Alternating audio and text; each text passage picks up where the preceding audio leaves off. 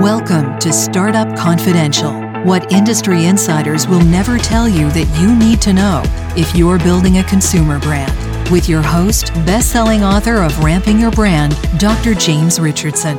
Let's do this. Welcome to episode 96 Beyond Predictable Lessons from Beyond Meat for Founders.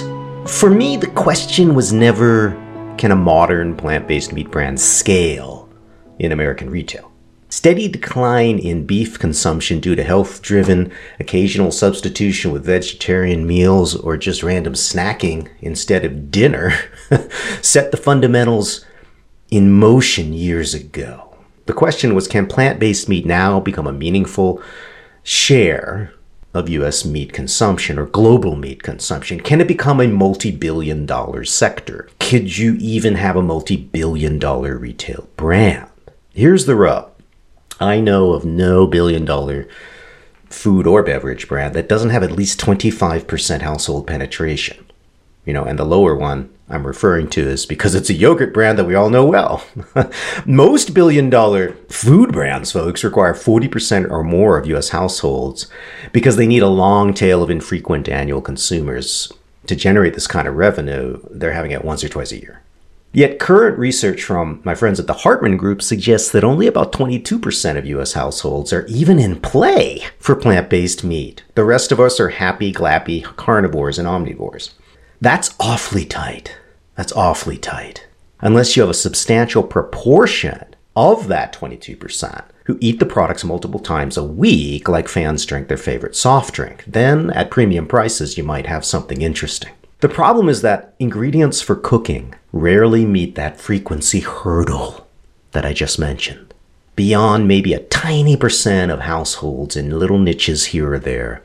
For example, kids under 12 do eat chicken nuggets multiple times a week, but wait, that's actually a prepared food. It's basically a heat and eat snack. It's not an ingredient at all. Beyond Meat specifically went in with a strategy to capture light flexitarian consumption. Okay, but how frequent is that consumption, folks? And what does occasional meat skipping actually mean? I don't think Ethan Brown had a clue before he started raising capital for his business. And I don't think that Impossible had a clue either. Here's the landscape of meat aversion in America, courtesy of the folks at the Hartman Group, and their latest report, Modern Eating in America from 2022. So 77% of Americans happily eat meat and have no intent to change their behavior. These folks make fresh meat the $86 billion category that it is in the US, and they're not going to change. They eat meat every day. But some of them did try Beyond Meat due to the excessive hype in 2019. I was one of these people. Now, 1% of Americans are vegan and 2% are vegetarian. Believe it or not, many of these folks demand the price of Morningstar Farms at Walmart. And so they're not accessible to Beyond Meat, Impossible, or anybody else from the modern set who are going in at premium prices compared to their conventional alternatives. And I have not met a vegan or vegetarian in my years of consumer research who has any desire to have a veggie burger more than occasionally. The veggie burger, quite frankly, folks, is actually a known phase for new vegans and vegetarians coping with their transition and they tend to consume them less often as they get more into veganism and vegetarianism and learn how to cook and learn how to play with veggies. Beyond Meat can't rely on this 3% group anymore to produce meaningful volume. No way. Okay, then there's 2% who are pescatarians, okay? So they don't eat meat from land animals, but they love fishes. And 8% are white meat only, like my mother. No red meat, mainly due to health concerns with beef. And then 9% are flexitarian, mostly vegetarian and occasional meat eaters. The latter three groups form about 19% of households, and you know, if added to the pie, could easily carry a brand like Beyond Meat to further growth. So theoretically, this is the absolute maximum additional addressable market out there. But see, today they don't support their fair share of meat dollars, not by any means, right? So if you're talking about getting market share out of meat, you really have to stare at that group called the 77% who just don't care about you. In reality, though, most of these remaining fishy white meat flexitarian folks, who are the real addressable market, are actually priced out of brands like Beyond Meat right now. Probably 80 to 90% of them are just going to balk at the price alone. This is before they receive obviously, some kind of an experience, sample, or an argument to look past the higher price point. That's a big burden for advertising. Beyond Meat seems to be working aggressively to position itself as a healthy choice versus beef in the United States. I don't see how they're going to make that argument against chicken, but, anyways. And although Ethan keeps waving the fantasy of price parity with ground beef, you know, the current target price reduction for Beyond Meat is 10% this year. That's impressive. The problem is right now, Beyond Burger patties sell at Walmart for $7.96 per pound. That would be two packages of twin patties. So at 10% annual price reductions, my calculations suggest it would take Beyond Meat a minimum of six years to reach the US average price per pound of ground beef. Hmm, might be possible if the gross margins weren't so toxic. But forget Beyond Meat's P&L problems. The above data reveals the massive elephant in the room of plant-based meat, and it's a lumbering, snorting elephant that I have publicly warned about since at least 2018. It's the word occasionally. Let's make this word more concrete. Culturally, when consumers say they eat something occasionally, this means they consume it less than once a month, often just two to three times a year, usually coinciding with some seasonal event that's not part of your everyday life. Now, if this is true, it makes the flexitarians, who from the very beginning, with a stated target of Beyond Meat and Impossible Foods, makes them dramatically less productive for Beyond Meat or any other plant based meat brand. And you really do have to capture them all.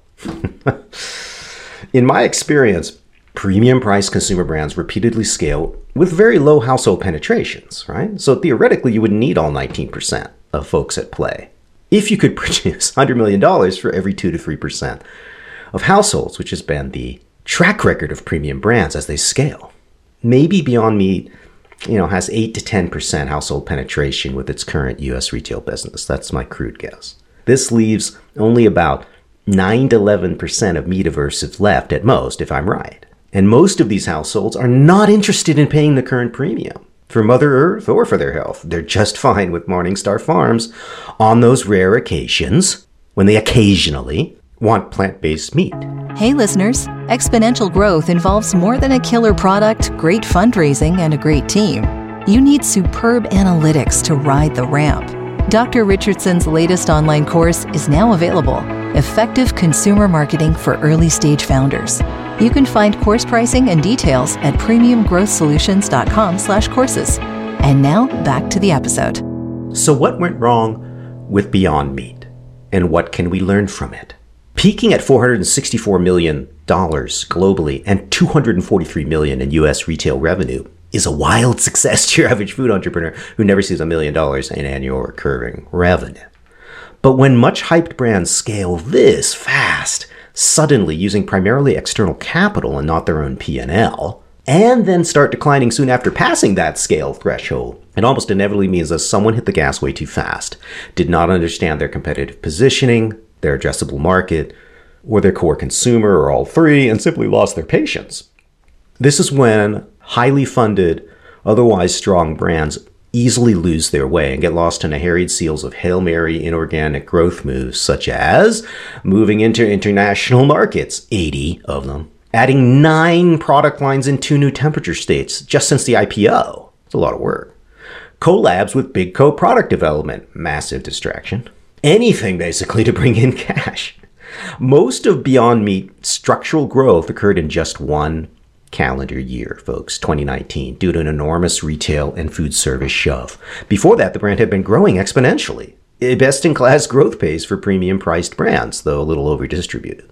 But remember, premium priced brands generally need to reposition themselves and recast their revenue model to relax pricing to keep growing steadily in the nine figures. It's a big set of challenges, and these adjustments take years and can't be magically forced when dealing with things like new ingredient sources, such as industrial pea protein, which is not as mature as industrial soy protein isolate. Sorry.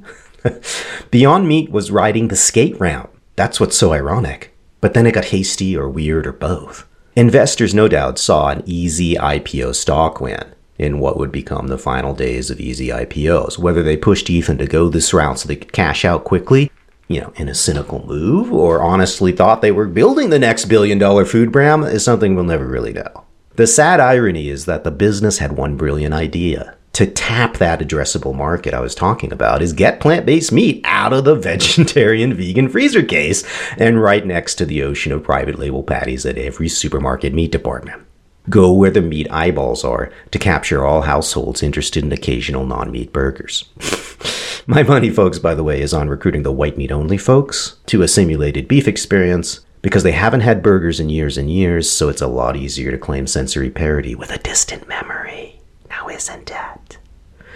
Burgers are still the number one sandwich Americans consume. So, you know, ground beef equivalent and Beyond Burger those make sense to me.